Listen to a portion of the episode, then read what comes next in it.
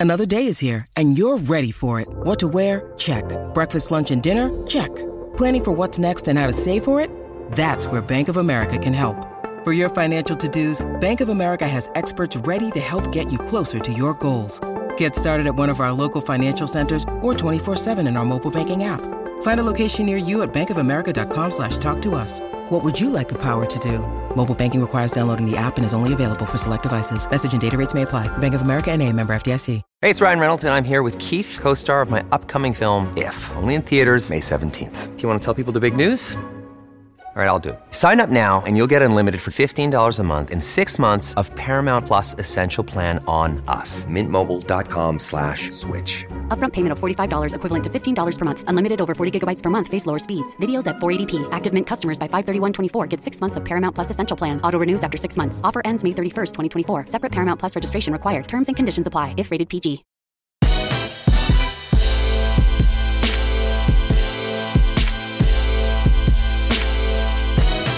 From Gimlet Media, this is The Nod.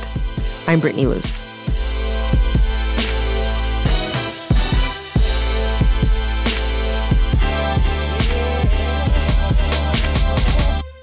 So, I've been thinking a lot lately about health, specifically how our healthcare system fails Black women, how we're so often dismissed, and how our pain isn't taken seriously. I think about Serena talking about her postpartum complications and Beyonce opening up about her emergency C section.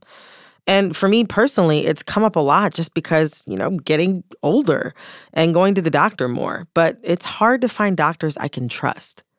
I mean, I just found a black woman OBGYN that I actually like in my early 30s. And if I'm honest, it's hard to hear over and over again all the ways Black women are consistently overlooked, not just socially, politically, or in the workplace, but in life or death situations. But recently, I listened to a story that actually made me feel hopeful because it really focused on how one Black woman listened closely to her own body and then made her doctors and surgeons listen too. The story I listened to is from a podcast called Bodies from KCRW. In every episode, one person tries to solve a mystery about their own body, like why sex is so painful or why hair would suddenly be growing on a woman's cheeks. The episode I love follows a woman named Kalalea who tries to figure out why her period is causing her so much pain. By the end, I wanted every person who has a uterus or knows someone with a uterus pretty much everyone to hear it.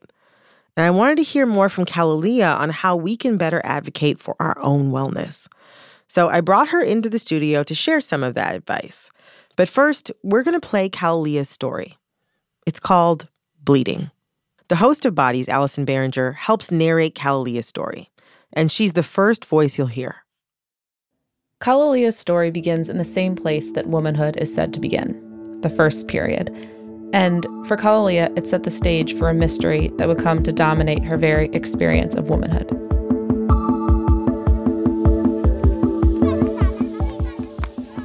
It was 1982, and Kalalea was 11. She was small and slender then, just like she is today. It was summertime in Pittsburgh. A bunch of my friends and family, we were on my grandmother's block. They were playing the traffic cop game, where everyone's running, and then the traffic cop says, Red light, green light, yellow light, stop. And before I'm at the finish line, I felt like this weird sensation, like this, you know, wet, gooey feeling between my legs. So I ran to my grandmother's house and I just ran to the bathroom, pulled down my shorts, and I saw this red splotch of blood on my panties. And my grandmother was like, What's going on? I said to her, like, I think I'm bleeding.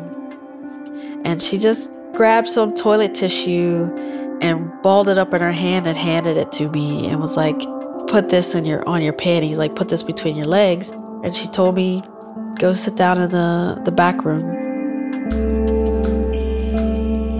My grandmother's back room was small, and all of the furniture was like way too big for the space. And there was this huge couch covered in plastic. But I knew better to sit on that couch um, because if you were 30 years or younger, that couch was pretty much off limits.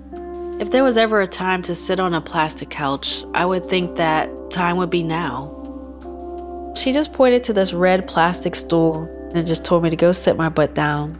Your mother won't be home for a few hours now. Just watch some TV until she gets here. From that point on, I've just felt like I had to be still. My friends were out playing, I was indoors, and I was sitting there and just waiting. A lot of things changed on that day for me.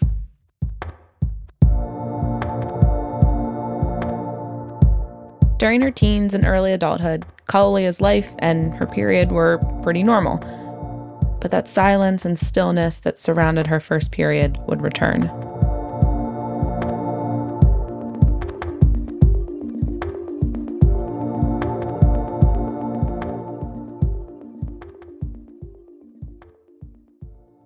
She was in her late 20s, living in New York City, and her periods had gradually started getting more heavy, more painful. I just had this ritual. It was my period ritual. Like I would know like it's coming because I started getting cramps a couple days before. And I would just kind of like go into planning mode. Movies, music, food, water, granny panties, castor oil, towel, heating pad. And the most important item, Stayfree, long, overnight maxi pads with wings. If my period came on a Friday and I had plans on Saturday, I might cancel them. If I had on white sheets on my bed, I might remove those sheets, put on like my older sheets. You know, your friends can say, I'm sorry, let me know if you need anything.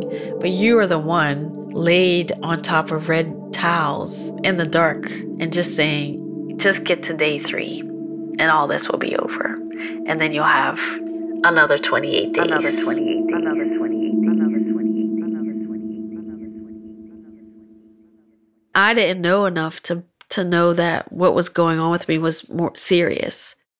It started getting so bad that she'd have to miss work on the first, sometimes even the second day of her cycle. And then one day she was having lunch with a coworker. This coworker was a white woman and she was like, "Yeah, I've always wanted to ask you about that. Like I I can't believe that you have to miss work. You know, that's horrible." And I was like, "You don't ever have really bad periods?" She was like, no, like three, four days, done. It's not such a big deal. I think that was the realization for me that even though women didn't like having their periods, it wasn't as dire of an issue. And as she started having this conversation with more and more of her friends, she started noticing a pattern. It definitely occurred to me that the women who were dealing with period problems were all black women Granted, Kalalea says most of her friends are black, so it's not a perfect sample, but still. And I think we often look to the women around us to figure out what's normal, what's healthy. But when those women are suffering from a similar pain, it can be a dangerous thing to calibrate our health to. It can normalize something that's not normal, not healthy. And as Kalalea would later figure out, this collective experience of heavy periods was a symptom of an even more menacing condition affecting Black women. But for the time being, she continued with her life, her period ritual becoming more and more elaborate.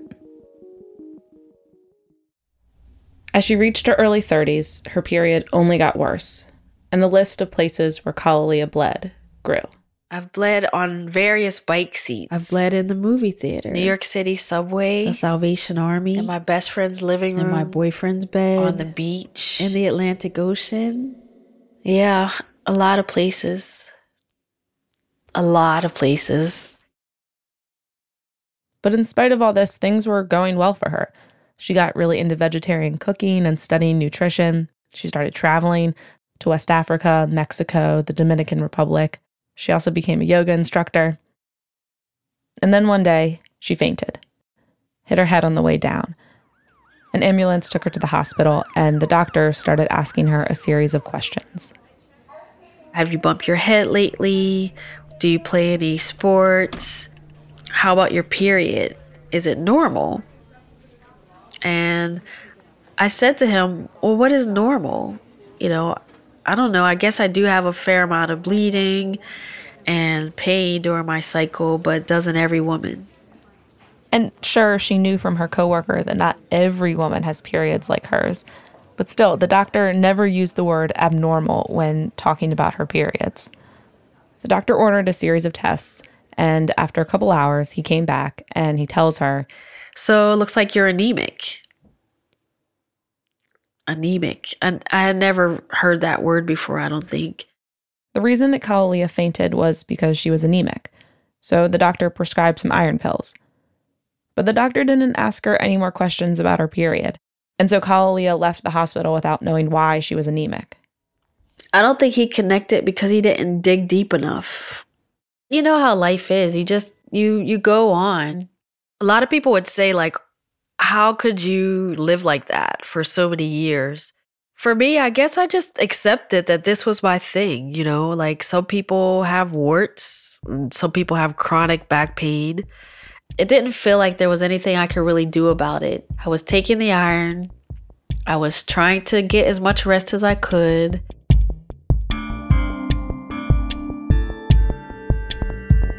But rest was hard to come by. Not long after the fainting incident, she opened a cafe in Brooklyn. And the excessive bleeding, the pain, and the weakness from the anemia, she just dealt with it. It's incredible what you get used to how you adjust, you know, to your own struggle, to your own pain. But then the blood clot started. A, a round, globby, very dark red blob. Sometimes it would be like very small, like the size of like raisins or peanuts. And the first time I remember it, I was taking a shower. Like it felt like I was about to like push out a teeny baby or something. I was like, uh, what's that pressure? What's that pressure? And a blood clot like the size of an orange. And I had to like put my finger in the blood clot to get it to go down the drain.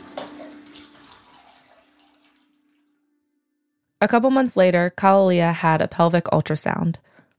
The doctor handed her the results and he told her, You have fibroids. And while she's trying to take in this new information, she's also trying to read the results. And the findings were that the uterus measures 11. And so it's hard to fully process when the doctor starts explaining what fibroids are. Like when he tells her that fibroids are benign tumors that can grow in and around the uterus, and that on rare occasions they can be cancerous. But for the most part, fibroids are non cancerous growths. These are diffuse areas of heterogeneity within the myometrium. He tells her how the number of fibroids that a person has can vary. Converted at least three masses or C within the uterus. The size can vary too, from a few millimeters to the size of a baseball. 70 to 80% of women will get fibroids at some point during their reproductive years, normally in their 30s or 40s. A woman can have fibroids and not feel any negative effects, or they can cause well, all the things that Kalalea has been going through. She had a bunch of small fibroids that were pushing on the walls of her uterus, which was causing her uterus to expand. The uterus measures 11.2 by 8.7 by 9.2 centimeters. A normal uterus is the size of a fist, but Kalalea's had swollen to the size of two fists. And when fibroids push into the wall of the uterus, it bulges out and there's more surface area for the buildup of tissue or endometrium, the lining that's shed during a menstrual cycle. So, if there's a higher amount of surface area, there's more tissue that builds up, more tissue to be shed, and as a result, more bleeding. So, that's what causes the excessive menstrual bleeding, the pain, and the anemia. The doctor said he sees this a lot with people like me, black women uh, because he's a black doctor and most of his patients are black, I believe him. I wanted to know more like, why was this happening to me? What was going on? What caused them? But there didn't seem to be an explanation. It was more like, here are your results. So if you Google fibroids, like Kalalea did, you'll find that African American women who have fibroids are three times more likely to develop severe symptoms as compared to white women. And if you keep Googling, you'll find studies linking this trend from everything from diet to genetics to even the use of hair relaxers. Here's Dr. Ebby Stewart, a researcher at the Mayo Clinic. So we don't really know what causes fibroids. Um, it's really amazing given how uh, many women have them. For many years, we just kind of relied on hysterectomy as a one size fits all treatment um, and didn't investigate the, the basic um, biology and epidemiology. Uh, so that, that there are multiple risk factors that are associated with fibroids, but nothing that really uh, can tell us why there's such a big disparity between black and white women. But there's also some evidence that the experience of stress and racism may actually be tied to fibroid risk. Um, uh, various kinds of stress, including racism, can change uh, biology. That stress hormones go up, uh, that that can have an effect on multiple body systems. We talked to a couple doctors about this, and it's worth noting that there isn't enough data to scientifically prove direct causation between racism and fibroids. However, this connection between experiencing racism, chronic stress, and its effect on the body is part of a growing body of research. And that research really resonated with Kalalea. Black bodies, black people, black women are or just not as important as other people in this country when I was a little girl, there wasn't Martin Luther King Jr. holiday, but my mother would say that we were going to stay home that day. So we would watch a series called Eyes on the Prize. I know the one thing we did right hey! was the day we started to fight. Keep your eyes on the prize. Hold on. And watching that, there was a story about a, a little boy named Emmett Till. A lot of people know this this boy's story by now. On August 21st, 1955, two teenagers from Chicago boarded a train and traveled south to visit family in Mississippi. And apparently, the story is that this woman, a white woman, said that he whistled to her or flirted with her or something like that. And that night, her husband and her brothers showed up at the house where Emmett Till was staying, banged on the doors. Four days later, Emmett Till's body was found in the Tallahatchie River. With a cotton gin machine around his neck, swollen body, he had been shot. This is a 14 year old boy. And that is a story that I watched when I was like 12 or 13. To have that knowledge that something like that could happen to somebody that looked like my brother, and as I understand more about the body and our connection to spirit, to watch that during a time where my reproductive organs were forming as I was moving into puberty. How can I not have stress? Internal stress from just knowing that my skin could get me killed. And so how how can that not affect my cycle? How can that not affect how I develop as a woman?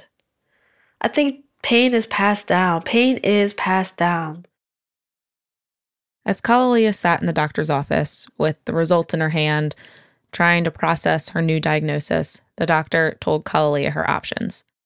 They could try uterine embolization, a less invasive procedure, but there was the risk of infection and changes in sexual functioning, and it's not always effective. They could try a myomectomy, a surgery to remove the fibroids, but there was a good chance that the fibroids would eventually just grow back.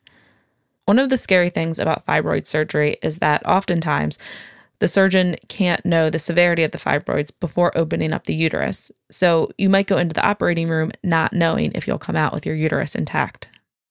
And then there was also the option of choosing to have a hysterectomy, which is where they take everything out everything your uterus, your ovaries, your fallopian tubes, everything.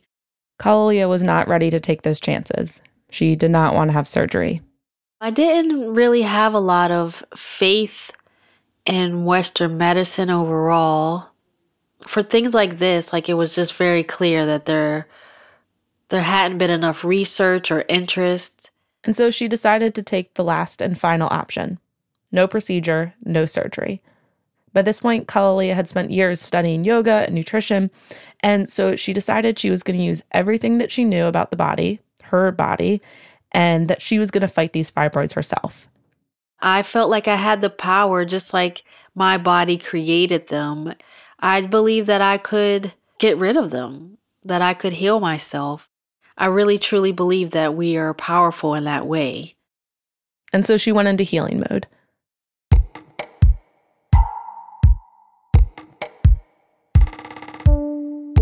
She ate raw calf's liver. She tried fasting, raw foods, acupuncture, Chinese herbs. She tried everything. And along the way, she saw improvements, like when she started doing Reiki, a Japanese energy healing practice. And she went from having pain 21 days each month to only three days of pain each month. Or like the time when she went in for an ultrasound and it showed that her uterus had actually shrunk a little bit in size. That gave me a lot of hope in terms of like me being a part of the process to heal myself. But I was exhausted, you know, and I didn't feel like I was a part of the world anymore. And for every gain she made through all of her efforts, the fibroids would inevitably retaliate. The worst pain that I experienced was this feeling of a hot needle, like being inserted into my vagina. I would sometimes be walking down the street and I would literally have to stop and like hold on to something. It was a reminder that the fibroids were in control.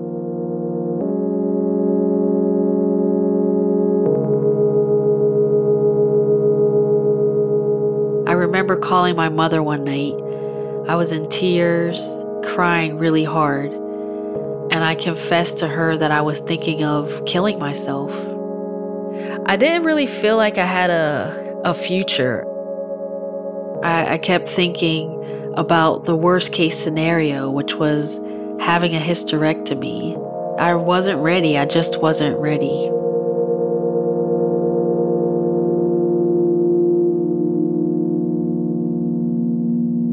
After the break, Kalalea prepares for battle.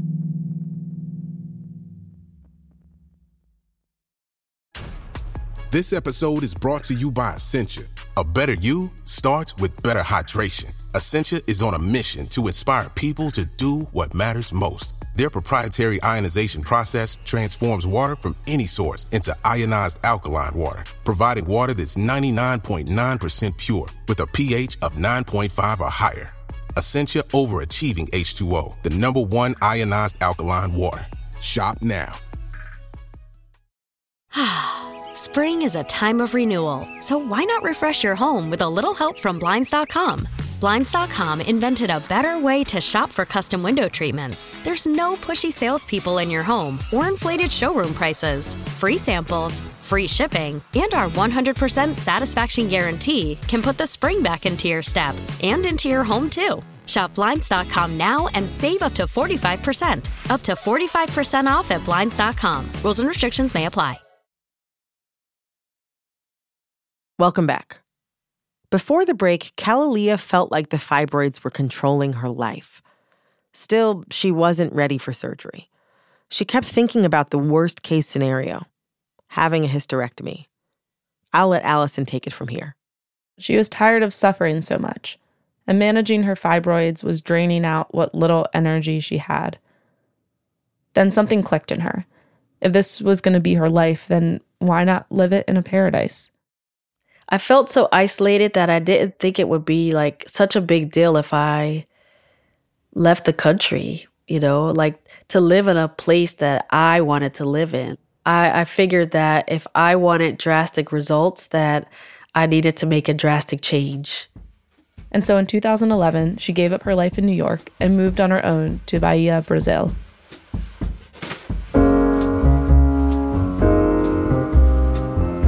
It's a very magical, beautiful, special place. I haven't felt anything like it that had all the things that are really important to me, like nature, happy people, uh, brown people, the ocean, good food, and and the can. Oh, I can't forget music. I fell in love with Brazilian music.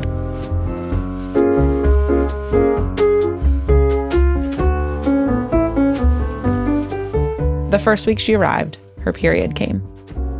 It was time for her period ritual. But on this day, I just was like, I can't stay at home. And so I took my bathing suit I walked towards the ocean. It was only me on this beach. I took off my bikini bottoms and I walked into the ocean really slowly. And I was bleeding at the time, you know, and I just kept walking and going deeper and deeper and deeper and asking the ocean and asking the universe to please just cleanse me, like to rid me of this pain, to stop the bleeding. I don't know if I was asking for a miracle, but I just needed a reprieve.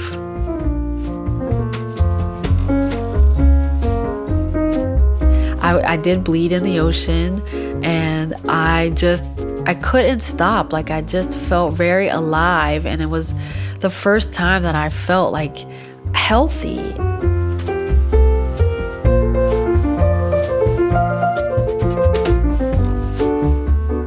Living in Brazil, Kalalea did start feeling more healthy and she had less pain. She was learning Portuguese and she joined an all women's capoeira team. Capoeira is a Brazilian martial art that some enslaved Africans would practice together on plantations.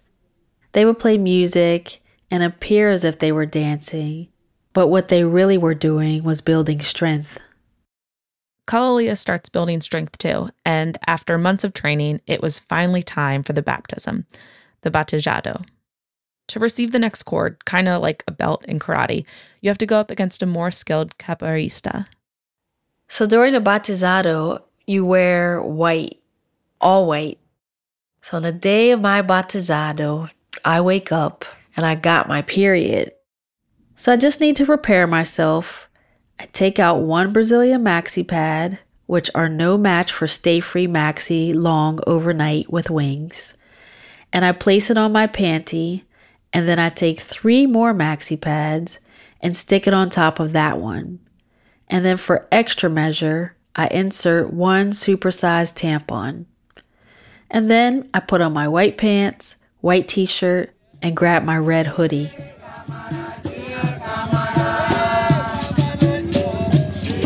It was my turn. We shook hands, bowed, and began.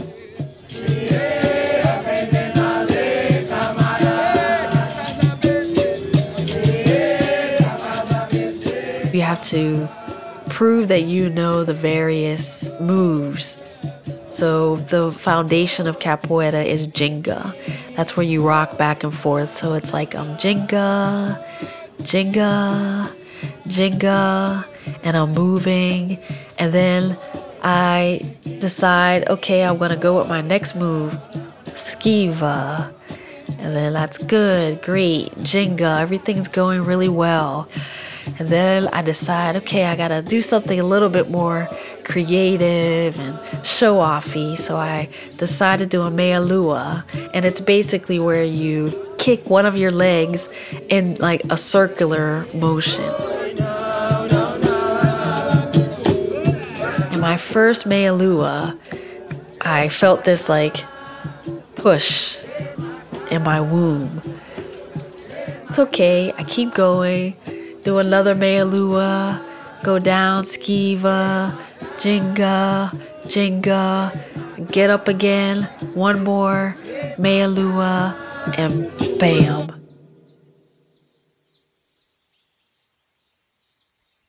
I can feel it. By this time, I know what's happening. I'm bleeding. I'm bleeding because I can see it on the faces of my fellow capoeiristas. The mestre who I'm playing with, the master, he stops. And I just run. I grab my red sweatshirt and I wrap it around my waist and I just kneel down so to hide the bottom half of my body. She got her green cord that day, but within a few months, she was very anemic. Too weak to practice, dizzy all the time, and afraid she'd faint again. I realized that it was time to go back to the States, that I had to do something about it, and that maybe surgery was the way.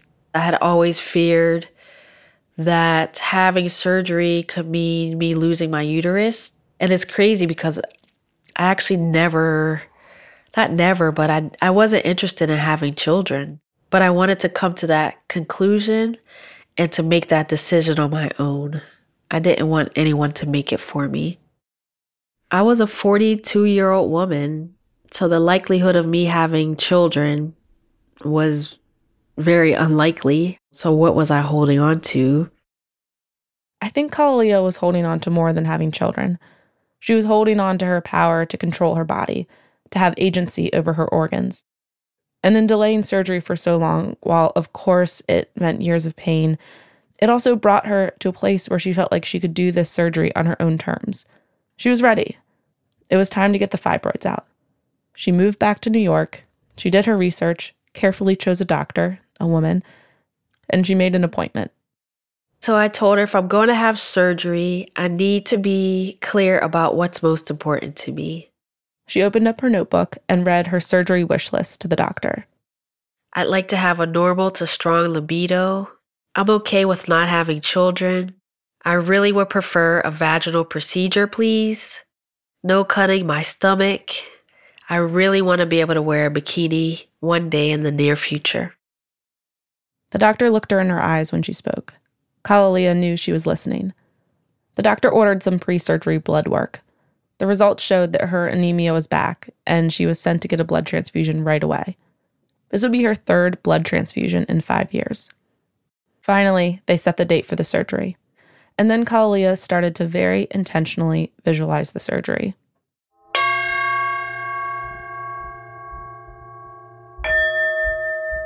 I would sit in silence a lot and really try to have a conversation with my womb. I remember hearing a voice say, It's not going to be easy.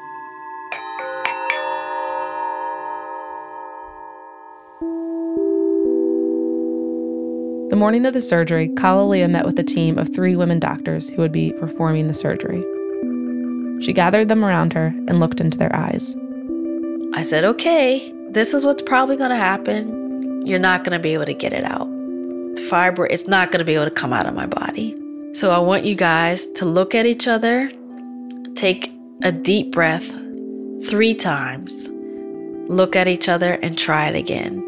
And if you can just do that three times, look at each other, take three deep breaths, try again.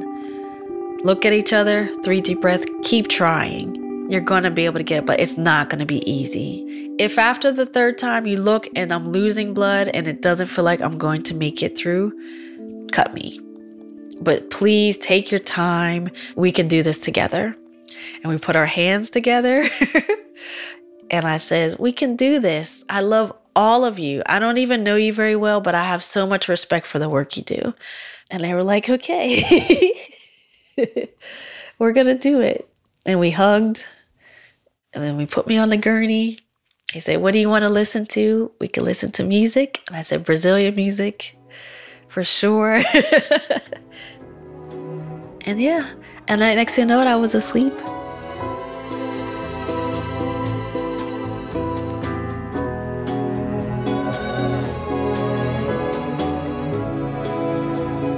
I woke up and they were over me and they looked at me over the bed and said, you were right.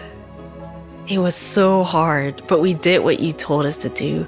We took a deep breath and we took our time and we got it out. So you had a vaginal, we didn't have to cut you.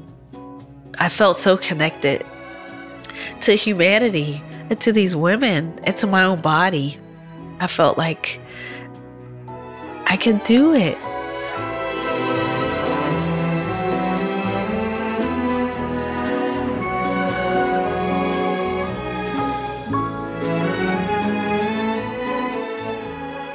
It's been five years since Kalalea had surgery. Today, she is healthy and pain free. No more period rituals, No more Stayfree, long, overnight maxi pads with wings.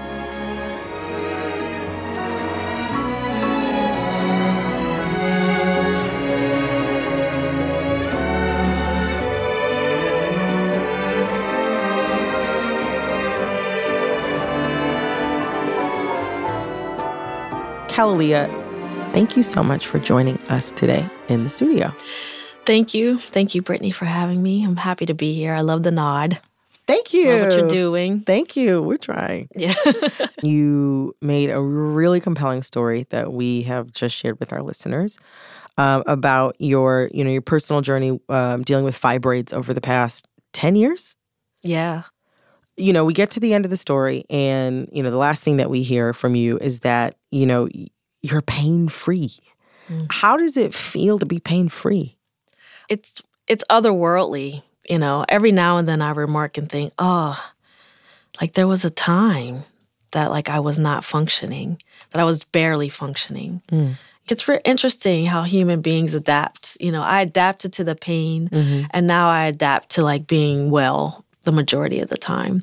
Physically, I feel that I can do almost anything. Like I went camping for the first time in my life. I'm 47.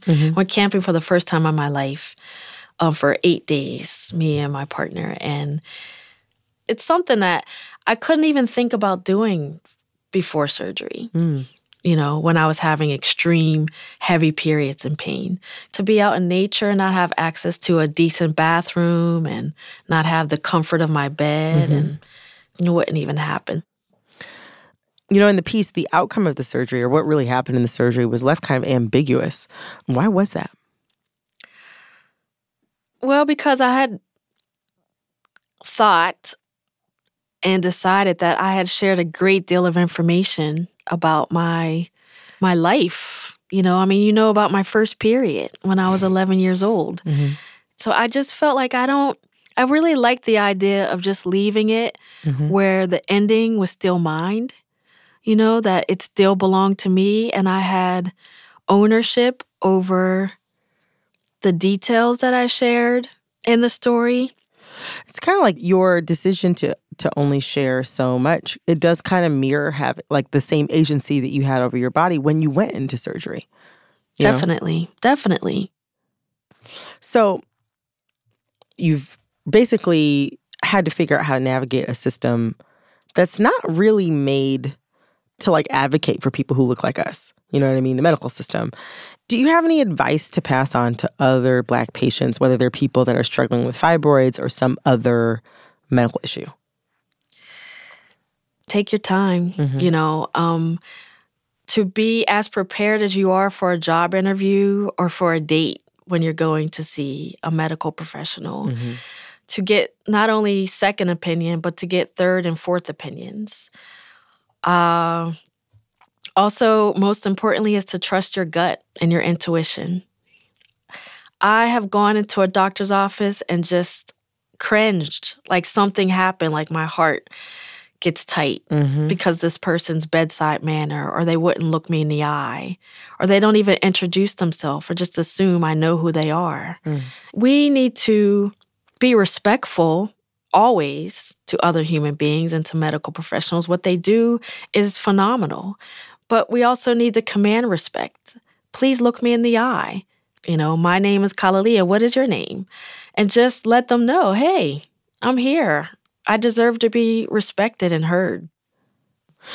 You've really shared with this story and like eh, and really opened yourself up and opened up a conversation um I think in a medium where where conversations like these aren't aren't happening super often, especially among black women. Like what kind of conversations are you having with friends and family about fibroids? Yeah, you mean now that the story is yeah, now the stories come out. Oh, wow. I mean, up until very recently, I was getting a message or an email like daily since the episode um, came out, and from a few family members who expressed to me that they had issues with fibroids or they had had a hysterectomy, a partial hysterectomy. Yeah, it's it's been revelatory in terms of I am just learning about my family's health history Mm. as a result of doing this story, Mhm.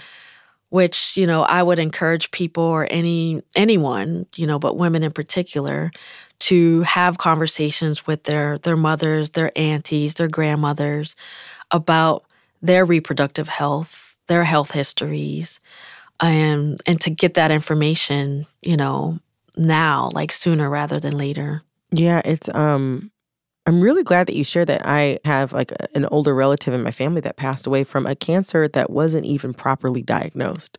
Do you know what I mean? So it's Mm. like I don't that it's a part of my health history that I have to include, Mhm. but like I don't even know if the level of medical care that she received was do you know what I'm saying? was adequate. yeah, Yeah, was ad- adequate to even give her a proper diagnosis, which then affects me and you know, and, and trying to talk to you know our doctors about you know what we might have running through our bloodline. We don't even know. So having those honest conversations, I think, is so so so so so important. yeah. What is the most important thing that you think that Black women need to know about fibroids or dealing with pain? The most important thing I really think would be doing um, a self study of sorts or like self evaluation, meaning, how are you living your life? What are the lifestyle choices you are making? The daily habits that you have that could contribute to your healing or not being healed, you know? And healing doesn't always mean, uh, my fibroids are gone. Healing can mean just having a better attitude Mm. about where you are and having gratitude that it's not much worse. You know, if you wake up and you're like, oh, I need to lose weight, I'm tired, those should be replaced with positive things where, thank you, I have body weight to hold on to, I have a roof over my head. No matter what was going on with me, I would wake up every morning and say, Give thanks, I have all of my five senses. I'm alive.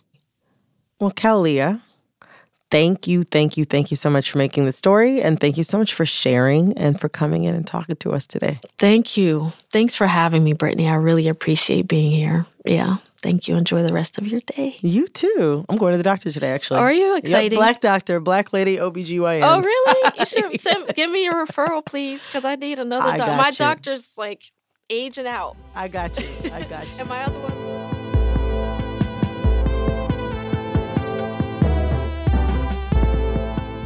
Kalalea's story came to us from the Bodies podcast. Bodies is produced by Allison Behringer, and this episode was also produced by Kalia. Editorial advising by Sharon Mashihi, Caitlin Prest, Camila Kerwin, and Kirsten Lepore. Thanks also to Whitney Henry Lester, Shakita Pascal, and Caitlin Pierce, who provided feedback on this episode. Original score and sound design by Dara Hirsch. Bodies is made with support from KCRW's Independent Producer Project. Special thanks to managing editor Kirsten Lepore, as well as Nick White and the KCRW team.